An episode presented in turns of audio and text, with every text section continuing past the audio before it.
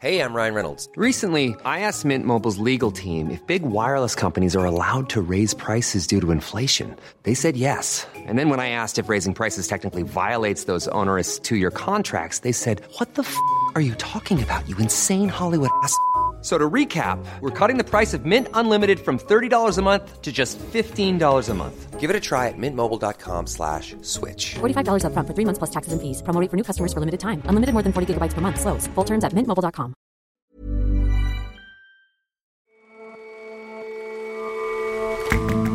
Hello and welcome to The Intelligence from The Economist. In New York, I'm John Fasman. And in London, I'm Jason Palmer. Every weekday, we provide a fresh perspective on the events shaping your world. As humans live longer and healthier lives, there's been a boom in the number of grandparents in the world. And with people opting to have fewer children, there's more grandparenting to go around for each. We look at what that means for families.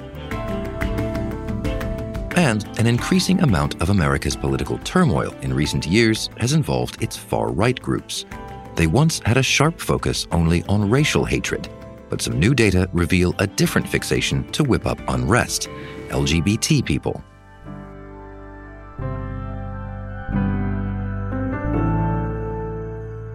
First up, though,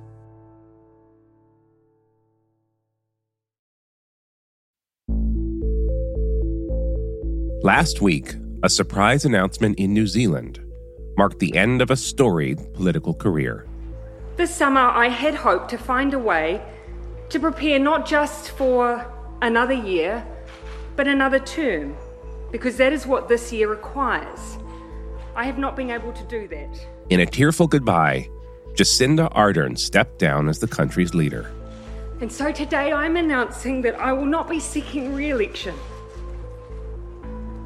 And that my term as Prime Minister will conclude no later than the 7th of February. Few saw the departure coming, and Ardern is leaving her job at a tough time for her party. High inflation, a stumbling economy, and a lack of affordable housing are contributing to a gloomy political atmosphere. I take on this job at a challenging time for New Zealanders. COVID 19 and the global pandemic created a health crisis, and now it's created an economic one. And that's where my government's focus will be. Yesterday, the Labour Party confirmed Chris Hipkins as its new leader. He'll take over as Prime Minister on Wednesday, nine months out from an election in October. He'll hope to recapture some of the star power of his predecessor, who may prove a hard act to follow. Jacinda Ardern is a professional politician. She hasn't done anything else except politics, and she's crammed a lot of politics into a still relatively short career. James Astill is our Asia editor. She was an MP by the time she was in her mid 20s. She became the deputy leader of the Labour Party, the centre left party in New Zealand in 2017. And very shortly after that, the leader and then the leader of a minority government as prime minister. So she's been prime minister of New Zealand for five years, and it's been a very eventful five years. So let's discuss that. Tell us about her tenure in office.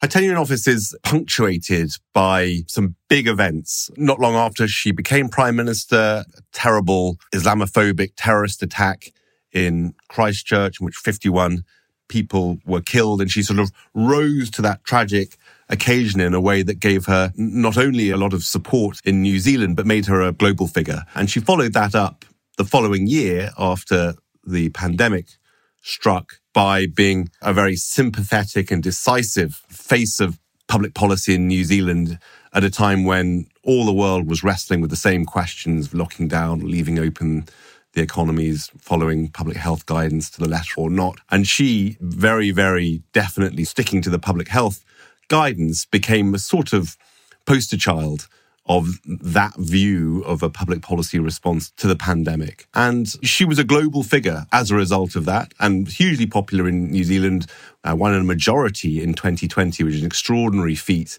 in a proportional representation system where smaller parties mop up a share of the vote. So she was enormously successful internationally and domestically. That popularity, especially in New Zealand, has been ebbing of late as the sort of economic aftershocks of the pandemic and of indeed her particularly stringent approach to following public health guidelines, locking down the economy, have taken their toll. But it's been a remarkable five year spell. And the fact that the Prime Minister of New Zealand has been as globally recognized as she has been is, in and of itself, something extraordinarily noteworthy. I think that's exactly right. Most people would struggle to name another New Zealand leader. What was it, do you think, aside from her pandemic response, that struck such a chord with so many people? Well, no doubt her youth, the fact that she was a woman, and there's a great human backstory to her premiership. She was the second woman to give birth in office after Benazir Bhutto in Pakistan. And she seemed, I think, to justify that sort of soft focus coverage of her premiership by speaking in this very sympathetic, authentic way. She spoke the language of sympathy and love and respect and honesty. And people responded to that very well. I mean, globally too, we should acknowledge that she rose to prominence at a time when the Western world was extremely concerned about the rise of populist leaders, Donald Trump in 2016 in America, Boris Johnson, a populist of a different kind, but a populist nonetheless in the UK not long afterwards. And she seemed like a sort of antidote to that brand of politics. And I think that internationally, that's still her reputation, if her star may have waned a bit in New Zealand. And even with those accomplishments and that popularity and that global profile, she stepped down. Why? What went wrong? Well, if we take her at her word, she's just drained by the physical and mental effort of running the country at this eventful time and at the same time trying to maintain some sort of work life balance. She's the mother of a young child and being an attentive mother to that child is part of her commitment and indeed part of her politics almost. But it's also true and clearly relevant that her political fortunes have taken a deep dive. She was last month rated positively by less than 30% of New Zealanders. There's an election due in October, which her party is not expected to win. And so she's leaving when her reputation is still very strong internationally, but her political prospects are rather weak in New Zealand. And it's reasonable to suppose that that, as well as the sort of the terrible toll that the job is taking on her as a mother of a young child, is also part of her reasoning. And yesterday, her successor as head of the Labour Party and therefore as prime minister was chosen. He'll be sworn in on Wednesday. What can you tell us about Chris Hipkins? So, Chris Hipkins is, first of all, a great ally of Jacinda Ardern's and uh, functionary of her government. As I take on this role, I want to acknowledge our outgoing Prime Minister, my very good friend, Jacinda Ardern. She's been one of New Zealand's great Prime Ministers. Jacinda provided inspirational leadership. He was the COVID response minister, so absolutely associated with policies of hers that have helped make her unpopular. So we don't expect a great change of tack from Hipkins' administration. In style, in persona, he's a different kind of politician, also a professional politician. He's been in politics throughout his career, but he's sort of lower key. He's respected by his peers as an efficient administrator. He is said to have a sort of low key, humorous political style, but he just sort of takes the star power out of the office. And I suppose it's reasonable to think that that star power was irritating New Zealanders as they start to worry far more about bread and butter issues, high inflation, uncertain economy, than take pride in Jacinda Ardern's you know, globally starry reputation. And James, you mentioned that her party may face trouble in October's elections. Do you think Chris Hipkins has a chance at reviving Labour's fortunes? Well, new leaders get a bounce. Maybe the economy will prove a little stronger as Asian economies are currently proving to be than was expected at the end of last year. He needs that kind of good luck, frankly, because the National Party, his centre right opponent, has been polling strongly and he'll need some sort of political reversal of fortune to win the election in October. And James, before becoming Asia editor, you spent seven years in Washington, the end of the Obama administration and the entirety of the Trump administration, which means you saw Barack Obama forced out of office by law and Donald Trump desperately try to cling to the presidency. Are there lessons, do you think, for other world leaders in the graceful resignation of Jacinda Ardern? I would be cautious in finding such lessons. Top dog politicians are hungry for the fray, always hopeful that poor polling will turn out to be a better electoral performance for their party and power will once again be in their grasp. They just don't give up in the way that she appears to be doing. On the one hand, we can say that she seems to be an unusual politician. She was considered a rather reluctant leader of her party when she took over in 2017. She's always had that hinterland, which she's emphasized her love of family, her responsibility to her young daughter. But for this to be a lesson for other politicians, it has to turn out well for Jacinda Ardern. And I don't think it really will. If her party does badly as it seems it's likely to, if we go on the polls, she will be seen to have cut and run, to have left while the going was relatively good and bequeathed a defeat to her party and a hospital pass in rugby parlance that New Zealanders would understand to her successor, just giving a Hipkins an election that he can't win, the briefest premiership. So I don't think I would rush to draw grand lessons that I think other leading politicians would take from her example. It's safe to say that her sort of empathetic, to use the political cliche, authentic way of speaking to New Zealanders and the world made her extraordinarily successful. And I think that her premiership, therefore, has political lessons, if not necessarily its conclusion. All right, James, thanks so much for joining us today. It's a pleasure, John.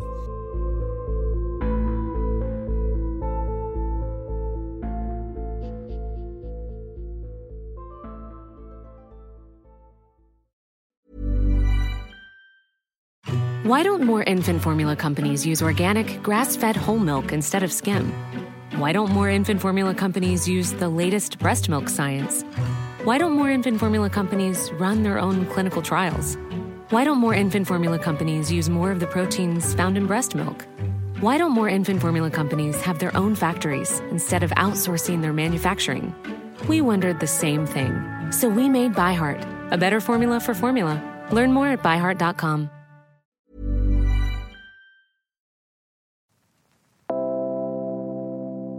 A friend of mine told me one time, she said, when you have a grandbaby, you're going to love that child so much, you're going to love them more than you loved your own kids. I said, girl, you crazy. There's no way I could love a child more than my own. I'm going to tell you something grandchildren are heaven dropped blessings. If there's one thing that grandparents are known for, it's spoiling their grandchildren. They should be able to come and eat ice cream on the weekends when they want, whatever, and you don't have to fuss. Katie Clark in Louisiana has an abundance of fierce love for hers.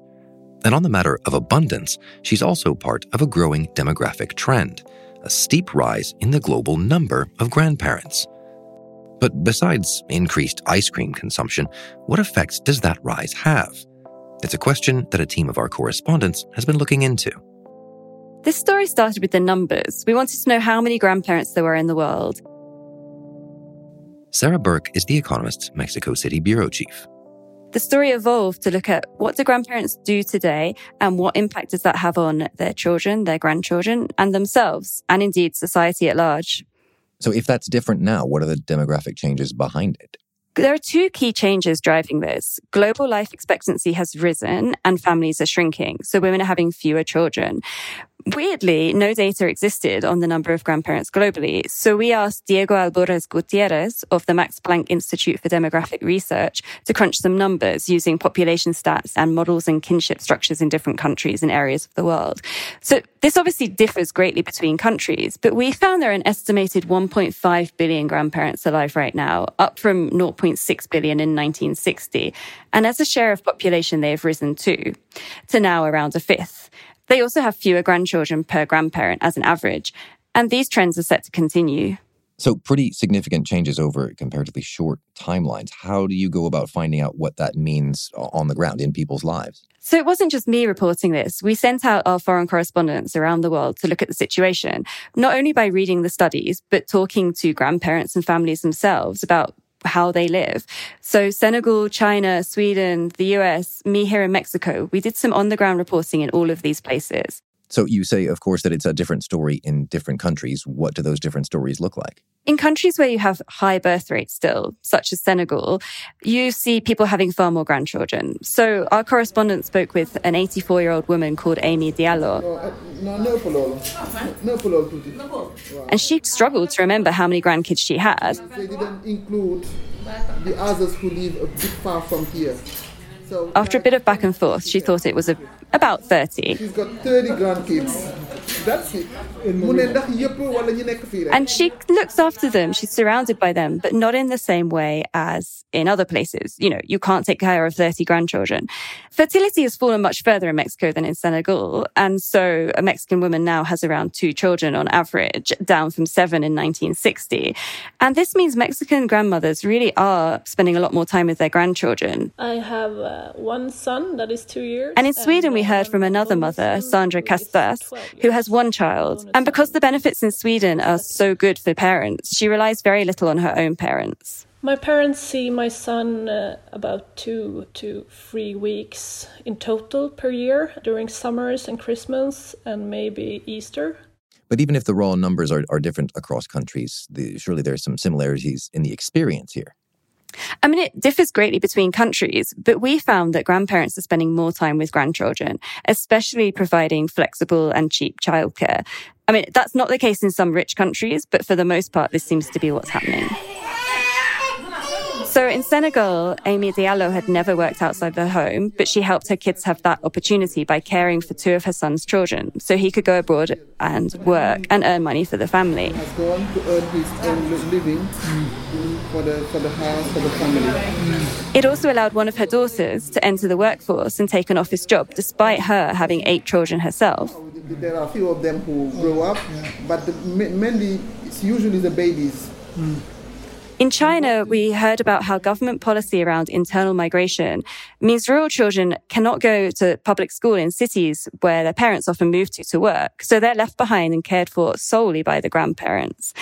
And then in Mexico, we see grandparents or grandma in particular is the biggest provider of non-parental care for young children. That was also boosted by the pandemic because nurseries closed here for a, a very long time, almost two years. So this was very obvious in the families I visited, where grandma was very involved with care. And so, what effects do all of these changes in, in roles and demographics actually have on families? Well, again, it obviously varies by country, but one thing that seems to hold across all of them is it really helps women into the workforce, you know, women with children, especially young children. So the Inter-American Development Bank tried to estimate the impact of this on Mexico. And grandmothers, when they died, who were helping with childcare for their daughters, uh, reduced by 27% or 12 percentage points the chance that the daughter was in the labour force. And it reduced her earnings by a whopping 53%. Now, there was no effect on the employment rate of fathers. And similar things were found in the United States of America. Living within 25 miles of a grandmother raised the labor force participation rate for married women with small children by 4 to 10 percentage points. And it had no effect for childless women. So grandmas are really helping this unfinished revolution of getting women into paid work. We've spent a lot of time talking about the effects of all this on parents. What about the effects on grandparents themselves or the grandchildren? So overall, it seems pretty great for the grandchildren, especially in poor countries. A study in rural Gambia found that the presence of a maternal grandmother increased the child's chance of living to the age of two. In sub-Saharan Africa, there are also increased odds of being in school for grandchildren if their grandmother or grandfather in some cases is around. In richer countries, there are less good studies, and obviously early survival is pretty good there anyway. But we definitely see that there's no harm. A child who goes to nursery versus being looked after grandma, the outcomes are the same in terms of educational achievement as far as we know. As for the grandparents themselves, it seems to depend on the dose. As any parent will also know, having a little bit of kids around is nice. It can help older people not feel lonely. But too much and it can stop them doing things they enjoy in their retirement, such as hiking and, and biking or whatever it might be. So, broadly, the, the forces behind all of this more grandparents, more grandparenting all sounds to be to the good. I mean, it is. It's very good. But, you know, there are some downsides and some costs to this as well. We found studies that showed that families don't move for better job opportunities if they're worried about being too far from grandma and her childcare. There's also a worry among researchers that grandma might be retiring early to look after her grandkids. And that obviously means that the gender gap may get better early on for these younger women who can now go into the workforce, but then might get worse again at a later age because it's almost always grandma, not grandpa, who's looking after the kids. I mean, there are lots of things the studies don't show. Families we talked to talked about the benefits of grandma passing down stories, songs, family history. So, for the most part, having more grandparents around and doing more is good for everyone. Sarah, thanks very much for joining us. Thanks, Jason.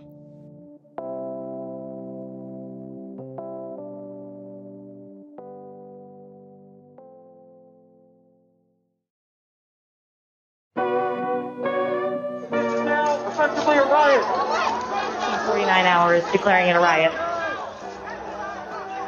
Five to 50 be advised, uh, Cal Police One advised they're trying to breach and get into the Two years ago, an indelible memory was formed as supporters of defeated President Donald Trump stormed America's Capitol building.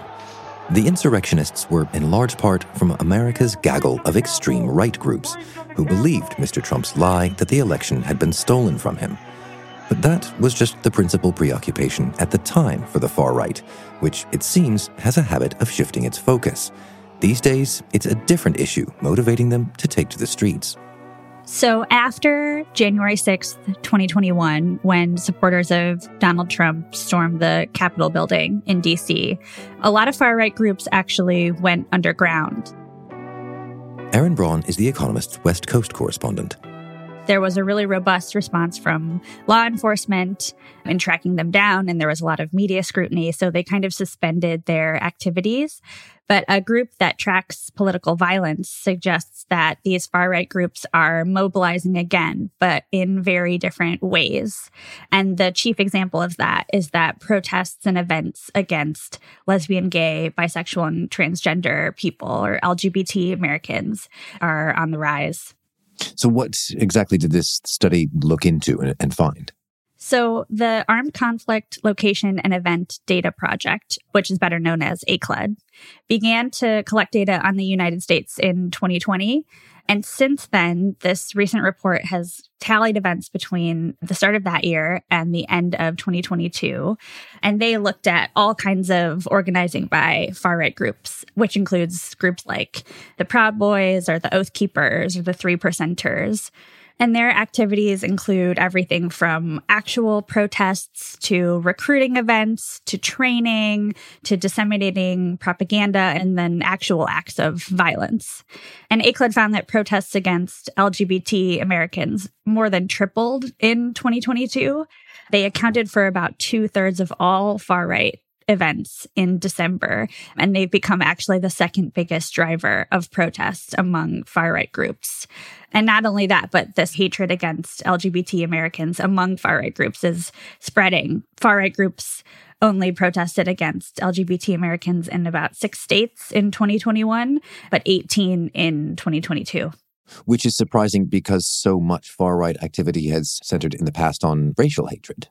Yeah, the way that I think about the results of this report is kind of a window into how the culture wars are changing. So, racial hatred is still actually the biggest driver of far right groups. A belief in white supremacy or white nationalism was the most popular driver in 2022. About 21% of demonstrations last year were inspired by white nationalism, up from 15% the previous year. So that's still more than the protests we've seen against LGBT people, but it's kind of the rapid growth against LGBT people that is concerning. And just one example of the way that white nationalism or even the backlash to racial justice comes into these protests is if you think about the protests in 2020 after George Floyd was murdered by a police officer in Minneapolis, a lot of Americans took to the streets to protest for racial justice and against police brutality. And many far right groups formed their own protests protesting the protests. And you mentioned the attack on the Capitol, which was clearly partly driven by these kinds of far right groups. So, if you think of these protests as a timeline of the culture wars after the anti Black Lives Matter protests wound down, and in the run up to the 2020 presidential election, we saw a lot of pro Trump activity and then Stop the Steal events, which was Trump's rallying cry against what he viewed to be a fraudulent election. And then we saw a lot of actually very dispersed, separate far right groups band together against COVID 19 vaccines and public health restrictions in 2021 once the vaccines started to be rolled out in America. Then we saw a lot of anti abortion sentiment after somebody leaked a draft opinion of the Supreme Court suggesting that they might overturn Roe v. Wade. And then we see this rapid rise in anti LGBT events towards the end of 2022. And you said that there was a, a, greater geographical spread as well. So, as much as there is a moving with the times and raising the most hell possible, there is a, a, a greater amount of it all told? The geographic boundaries of their activity is growing, but the number of events that these far right groups are putting on has actually stayed roughly the same from 2021 to 2022. There was a modest increase. And the number of groups organizing these events is actually shrinking also. Far right activists are kind of coalescing around a few big groups like the Proud Boys, like the Patriot Front, which is a white supremacist group, and the anti Semitic Goyim Defense League. So we're seeing this centralization of activity around a few big groups. I think the thing that people are worried about and seeing more people active in fewer groups is that for a very long time, the far right was this decentralized network of groups that oftentimes didn't talk to each other at all. And now with social media and various new platforms, they're cross pollinating. And so the worry is that this could potentially make them more dangerous or at least louder. Erin, thanks very much for your time. Thanks for having me, Jason.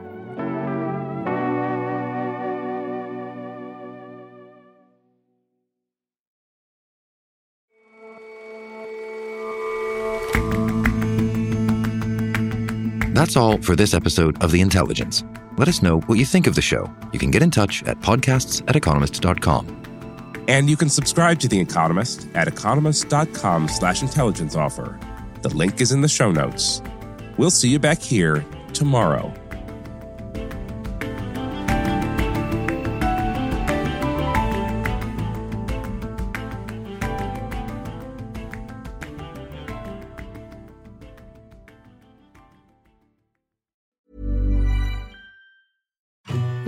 More infant formula companies use organic, grass fed whole milk instead of skim? Why don't more infant formula companies use the latest breast milk science? Why don't more infant formula companies run their own clinical trials? Why don't more infant formula companies use more of the proteins found in breast milk?